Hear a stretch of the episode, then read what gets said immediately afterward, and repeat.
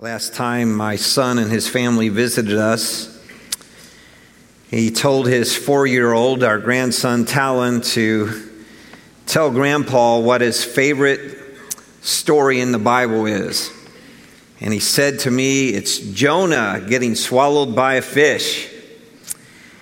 And what's funny about that is if you have been a student of, of mine at the seminary, you know that I teach my students that the book of Jonah is not about a fish. There's much more to it. But for four year olds, it's a great story to talk about a fish swallowing that prophet. And I, when he said that to me, I said, That is a great story, isn't it? And it, it really is. The only problem is for some of us that have heard this since we were four years old, is that we haven't got past the four year old understanding of the book of Jonah. And we still think about it as a great story about a prophet being swallowed by a fish. But there's so much more to this. And as we look to Jonah chapter 1, there are at least four elements that we might observe. We see an immediate rebellion, indifferent seclusion, inadequate submission, and inescapable dominion. And so, first, the immediate rebellion, we see this right away in verses 1 through 3. It, notice it says here, the word of the Lord came to Jonah, the son of Amittai. The word of the Lord came to Jonah, who was the Lord's prophet. And I think that uh, anyone that's read the Bible for any amount of time kind of takes this statement for granted because we see this quite often where it says the word of the Lord came to the prophet of the Lord, whoever that prophet was. And we're used to reading that. It's not a big deal to us, it doesn't stand out. And not only do we take for granted that statement, we also take for granted that the prophet will receive God's word and preach it to those to whom God has called him, him to preach that message. But when we look in the book of Jonah, we see that Jonah was the exception. Jonah did receive the word of the Lord, but instead of obeying that word, he rebelled against it immediately. And Jonah did exactly the opposite of what God told him to do. He told him to go to Nineveh. He went in the opposite direction as far as he could think of going to get away from God and what God had called him to do. And I think as believers today that we can often take for granted this phrase, the word of the Lord came, because we can take for granted the fact that the, Lord, the word of the Lord has come to us and that, it, that it's available to us. I, I think about how easily we have access to God's word. Um, I, uh, with uh, the years passing by, my eyes are just really terrible. They're, they're bad in both directions. I can't see distance very well, and I can't see near very well, and they just keep getting worse. And so I do all of my teaching and, and preaching my, with my Bible here on my iPad. Uh, on one of these days, it's just going to have one word on each screen, as bad as my eyes get, but I, I can at least blow it up big enough to where I can read it.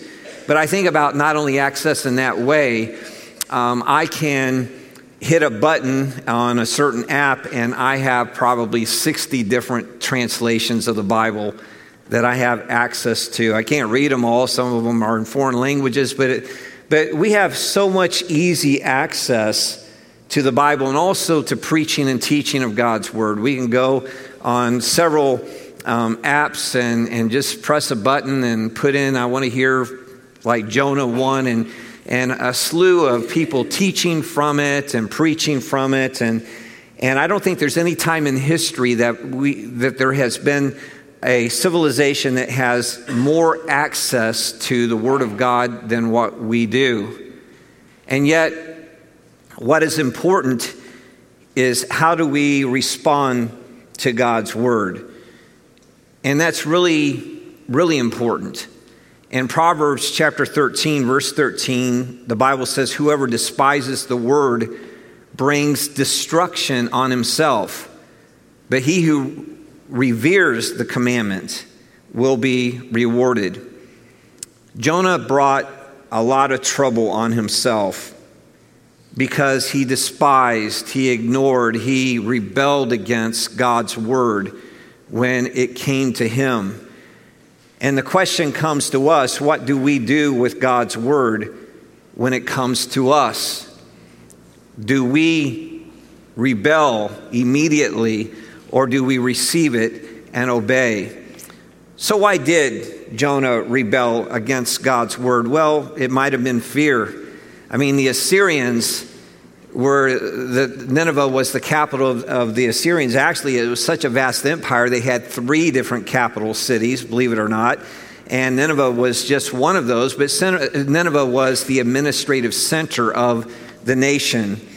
And uh, here it is that God is calling him to Nineveh, to the Assyrians. And I don't think there's any people group in all of history since ancient Near Eastern history that has had more written about them, talking about how terrible they were and, and, and how they did unspeakable things to their enemies when they went to war. And uh, just, just really terrible things that you can read about. And, and I've read uh, different uh, historians about it. I've read even inscriptions of some of their leaders. And it's just, just horrific the things that the Assyrians did. And so they were a wicked people. And perhaps he was afraid that if he went and preached the message of judgment to these Assyrians and Nineveh, they might do unspeakable things to him the same kinds of things that they had done and were known for doing to others. And so that might have been his issue. But nowhere in the book, besides the fact that he doesn't go, does it really show that Jonah's afraid of going to Nineveh. So maybe it wasn't fear, maybe it was perhaps his sense of justice. Because the Assyrians were so wicked.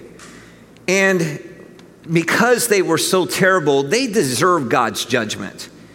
And Jonah, I think he was on to God.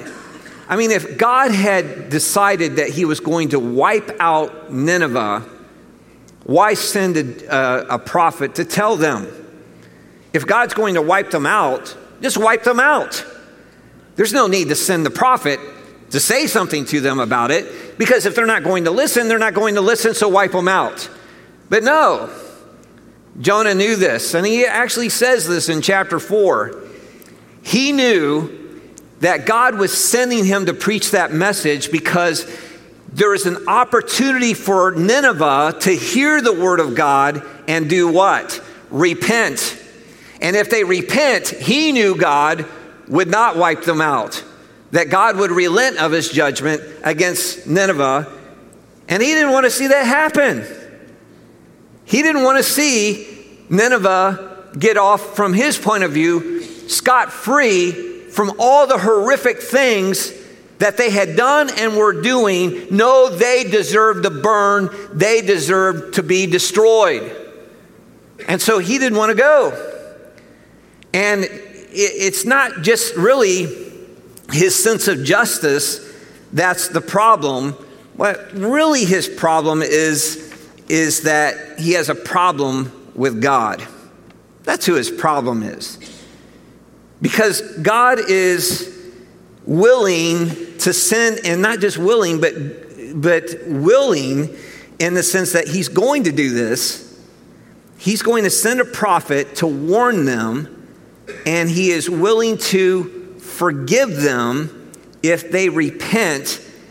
And he's like, no they do not deserve this. Now, you might think Jonah just didn't like preaching a message of God's compassion and mercy to a wicked people. That would not be true. In 2 um, Kings chapter 14, God called Jonah, the son of Amittai, to preach to the wicked king of Israel, Jeroboam. And Jeroboam was exceedingly wicked. It actually says that there in 2 Kings 14. And the people of Israel were exceedingly wicked. And yet, God gave Jonah a message to preach of God's compassion and mercy and blessing upon them. in spite of their wickedness. And you know what? Jonah had no problem preaching that message to his own people. His own people were wicked. The scripture makes it very clear exceedingly wicked. But he had no problem preaching a message of God's compassion. They did not repent, they did not turn away from their sin, but God still showed compassion to them because God is a compassionate God. And Jonah was okay with that because, after all, they're the people of God. We're, we're the good guys, we're good people. So we kind of have this, this coming to us because we are the people of God. And one of the things that Jonah had problem, a problem with God with um, his decision to send him was that it just made no sense that God would show compassion to these wicked of the wicked. It made sense to him that he would show mercy and compassion to the people of God, even though they were wicked, but they're the people of God and they're his people. And if, if we're not careful, we can begin to think that we know more than God does. Oh, we would never say it that way, would we? If you've been in church as long as I have, and mom told me that uh, I was born on a Thursday, she had me in church on Sunday. I'm sure I didn't miss many when I was inside her on, um, before that happened as well. And so I've been in church my entire life. I know how we do. We, wouldn't tell God, God, you don't know what you're doing. No, no, no, no, no. We, we'll never approach it that way. We'll just say, God, we really trust you. We know you're wise, but don't you think you should do it this way instead of that way? I mean, why, why don't you listen to me and let me tell you what is right and how things should be done? And we have the audacity to tell God what his business is and how he should do things. And we don't get it and we then then when he doesn't do things the way we want we can start to kind of whine and complain to him. Why do you allow me to go through all these things? Why don't you do something about this? Why is all this happening to me? I thought you loved me. I thought you cared about me and here nothing is happening the way i think it should go. And what happens to us the truth is, we are put out with God because He doesn't do what we want Him to do. And He does things sometimes that we don't want Him to do. And life is not what we hoped for. We hoped it would be peaceful abundant. After all, Jesus said, I came that they might have life and have it abundantly. I'm not seeing that. And at best, we're disappointed with God because God isn't, isn't doing it in the way we thought He should do it, and at the time we, we think He should do it. And, and there's at least disappointment, but the truth is, we're a lot like, more like Jonah, because in Jonah chapter 4, it really shows where he is. He's truly angry at God. He's not just disappointed, he's angry at God. In fact, in chapter 4, it says he was exceedingly angry at God because God did things in a way that was different than what Jonah thought he should do it. And if truth be known for many of us, there is this deep down in us constant seething animosity toward God that will occasionally rear its head when things get really out of control and we're upset with God because He doesn't comply to our expectations of how He should do things in this world. That was Jonah and it comes out of Jonah. He thought he was wiser, he thought he had a better sense of justice, and this is the case for us. I mean, we look at people today in our world, unbelievers, and we say, you know, they need, they need to burn. They deserve God's judgment. They have it coming. Look look at all the terrible things they do. All the terrible things. Our world, what would it be if, if they would just, if the world would just be rid of them and things could be right? And they don't deserve God's mercy. You hear how weird that sounds? Who deserves God's mercy? Mercy is given to people who don't deserve God's goodness. That, that's withholding punishment from those who deserve God's punishment. See, here's, here's what happens with me. I'm sure it's none of you. But what I think of sometimes is this you know, I know I'm a sinner, but I'm not as bad as that guy right there. I pointed at Gabriel, by the way, when I did that. I'm not as bad as that guy. I mean, I, I know I'm a sinner, but I'm not as bad as they are. I mean, look at all the stuff they're doing. But isn't it interesting what the scriptures say?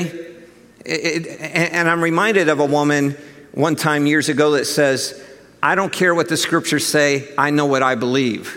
What a problem that is, because I think there's plenty of us that are like that woman. It stuck in my head when I heard her say that years ago. Because many of us are this way, but you know what the scripture says? The scripture says that when we are guilty of trespassing, of breaking one of God's commandments, we are guilty of the whole. You're looking right now at a person who, according to God's word and God's assessment of me, you're looking at a murderer. You're looking at one who's guilty of adultery, of theft. And by the way, I am too. I'm looking at the same kinds of people according to God's word. And by the way, is there something about my sin that's that's not as egregious as those unbelievers' sins, so that when Jesus died for me, it really, I mean, I guess he had to, but it really it wasn't, he didn't really have to, because I'm pretty good at already anyhow. But those people, oh yeah, they have sinned and they deserve this, this judgment. And yes, Jesus had to die because of how egregious their sins are. Let me tell you, Jesus died for my sins and your sins because they are egregious and offensive to God. And we receive mercy, and what that means is He has withheld, punish, withheld punishment on us and taken it upon his son, but we deserved it because of our sin. And so does every sinner. And so when we look at the lost and we say, no, they deserve to burn, were it not for the mercy and grace of God through faith in Jesus Christ, we would all burn. We would all burn. And it has nothing to do with anything we've done ourselves to attain to God's mercy and grace toward us.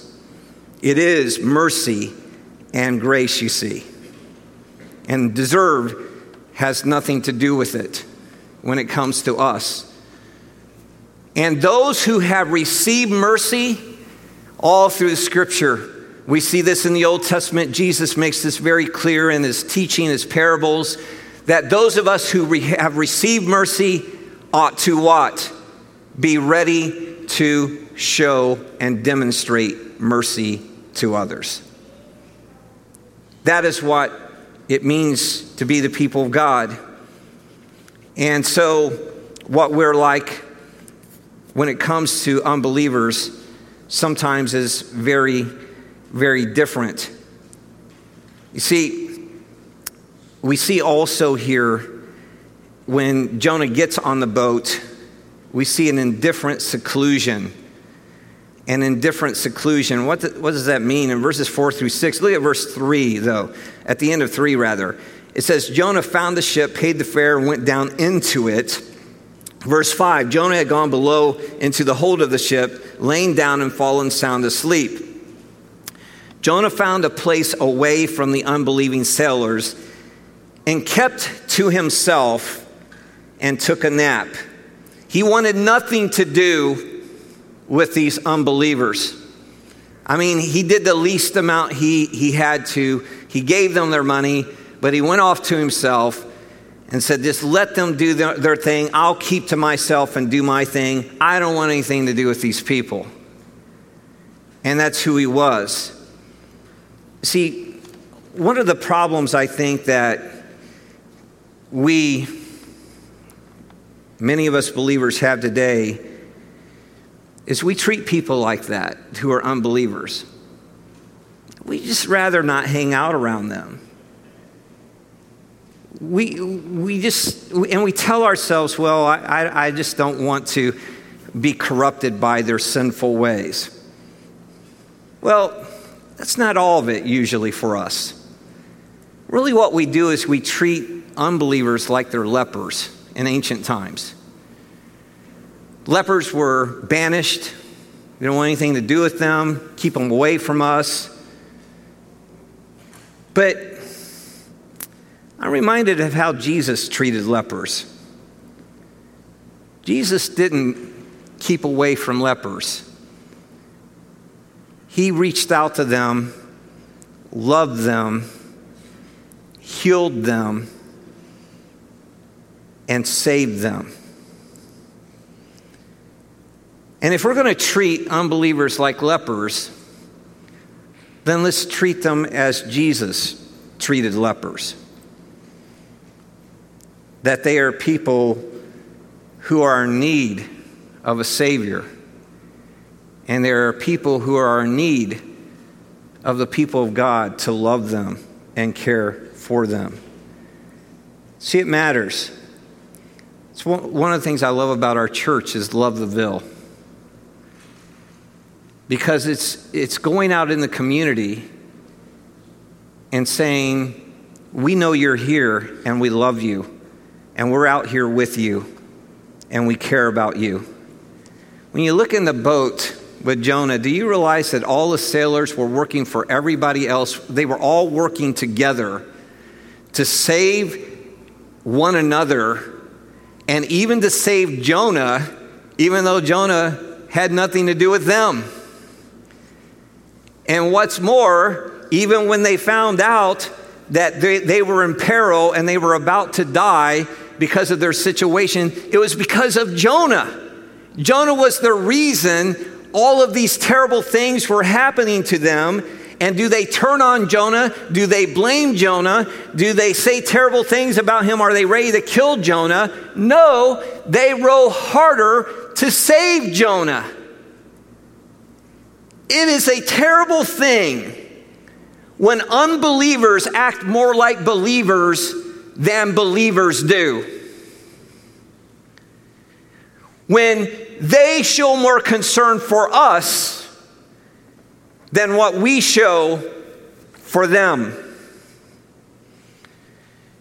And it is the picture that we see here of his indifferent seclusion he was indifferent to their plight. He wanted nothing to do with them because he was a Hebrew who feared the Lord. What an irony. What an irony that we see in this, and it's not the only irony we see in this book. But we see his seclusion. This is not like the people of God. And then what we also see here is an inadequate submission, an inadequate submission of Jonah. Jonah realized the storm was from God. He knew this. He told the sailors this God has sent this, and it's come for me. God is after me. He realizes that the, the sailors are going to die with him if uh, the boat goes down. But he, he knows this that if, if he would just give his life, then it would be over with, and at least these sailors' lives would be saved. And a lot of people want to say, well, isn't Jonah like Jesus? Jonah was like Jesus. What he wants to do is give his life to save these unbelieving sailors. Well, Jonah really wasn't that much like Jesus, maybe just a little bit, but not that much. Because when Jesus came, he said this No one takes my life, but I give it freely. And when Jonah was at the place of losing his life, was this by his choice? No. He was running from God. He came here because of his sin. Jesus, when he came to die, he came without sin and lived without sin. Jonah was pressured into making a decision when everything was about to go down. No one pressured Jesus. He says, No one takes my life, but I give it freely. So he's not really like Jesus. And in fact, he is ready to die. And it sounds like a noble thing that he's ready to die and save the lives of these sailors, but it's not the best option. We act like there's only two options. What are the options? Stay in the boat, everybody dies, or Jonah gets pitched overboard, he dies, and everyone else is saved. There's a third option. You know what the option is? Repent. Repent, Jonah. Repent. Say, God, I've, I've sinned against you. And I repent of my sin and I turn away from my sin and I will do what you called me to do. That's the option that should have come forward, but no, no, no, no, no, no.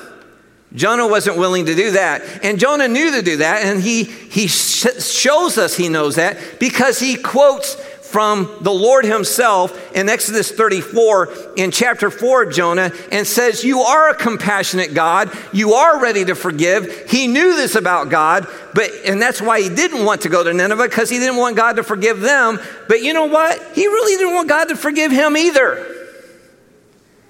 He would rather die than live in a world that God was doing what he didn't want him want God to do. It was Jonah's way or the highway, or the low way, we might say, going into the sea.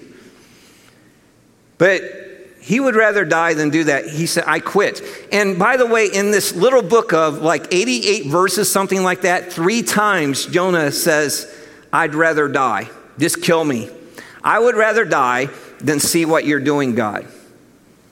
And this is how we can be. We quit.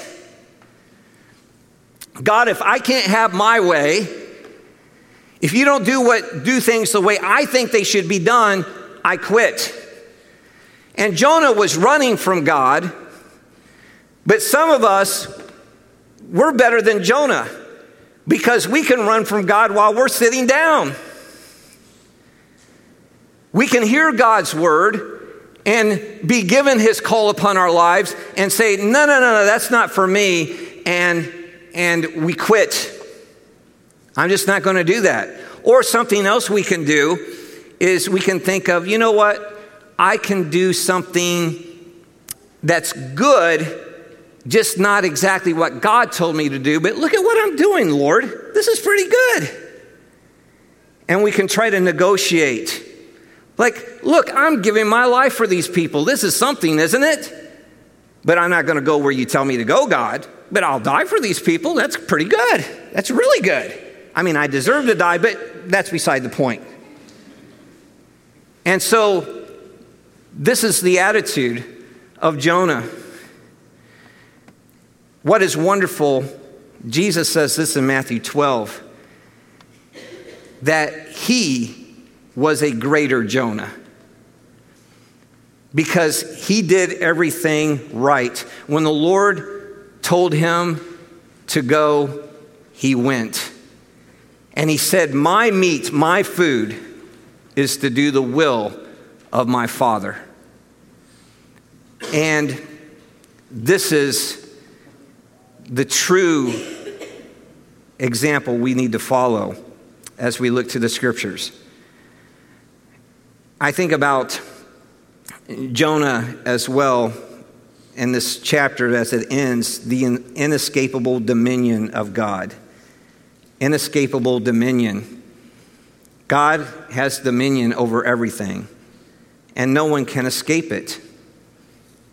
Jonah was seeking to flee from God, but God was in complete control of everything that was happening. And um, I think of the statement you've heard this you can run, but you can't hide. That's really true when it comes to God.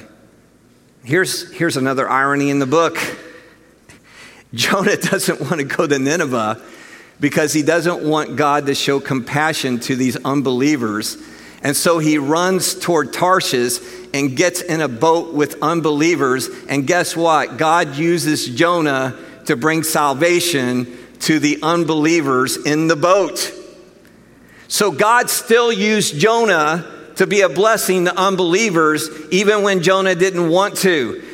But here's the difference God is going to do what God is going to do. The difference is whether or not you or, you or I are going to be joining in the work that God has called us to do and, and enjoying the blessing of being what God has called us to be and doing what God has called us to do. Or, on the other hand, we can be like Jonah and just be angry and mad and upset and have no joy and just miss out on the blessings of God. How many of us this morning are more like that? The Savior whose food and joy was to do the will of his Father. That's what we've been called to. That's what Jonah was called to. But so many of us, we can be a lot like Jonah. And one of the greatest losses that we can have is when we fail to obey God's word and do what he's called us to do. Jesus said that he came to seek and to save that which is lost. The Lord seeks unbelievers. You know what else, though? Here's the good news for us today who are believers. He doesn't just seek unbelievers, sinners who are unbelievers. He, he, he pursues sinners who are believers as well. And that's the message of Jonah. That he's seeking after Jonah, his own child, who's unwilling to do what God has called him to do. He doesn't let him die. He sends that fish to save him, and he gives him an opportunity to, to move forward, and he continues to work with him to be faithful to him, even though Jonah is unfaithful to, to the Lord, because our God is a merciful, compassionate God.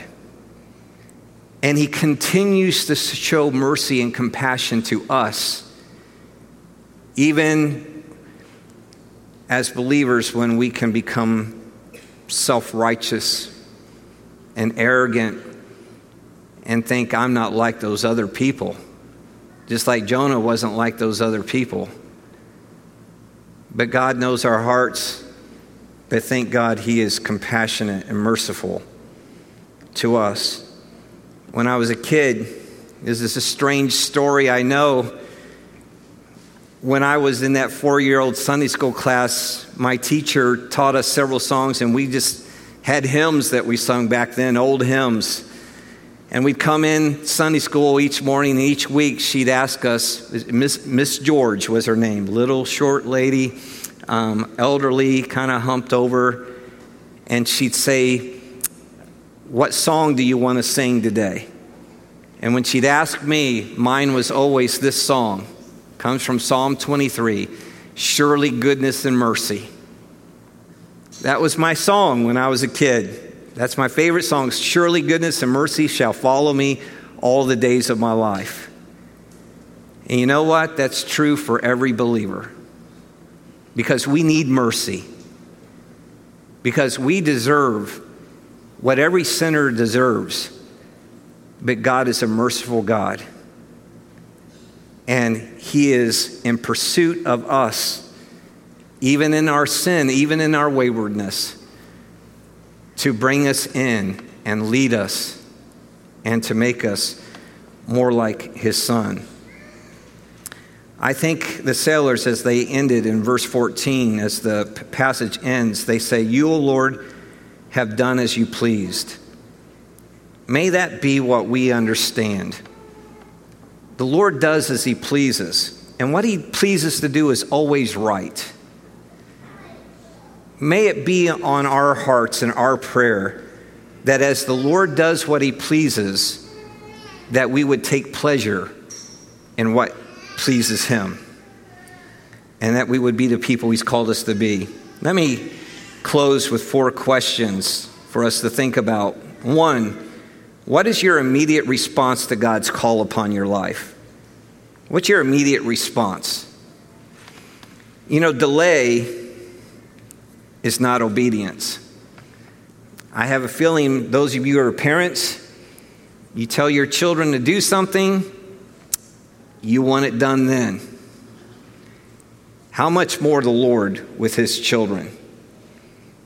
So, what is your immediate response to God's call upon your life? Number two, how are you actively involved in communicating and showing the love of Christ to unbelievers? What are you doing purposely to get involved in the lives of unbelievers? That you might be a light to them, to show the love of Christ, to live that before them. And when the opportunity presents itself, to share the gospel and the good news with unbelievers. Number three, are you satisfied with compromising God's call upon your life to serve Him? Or are you fully invested in answering his call to service?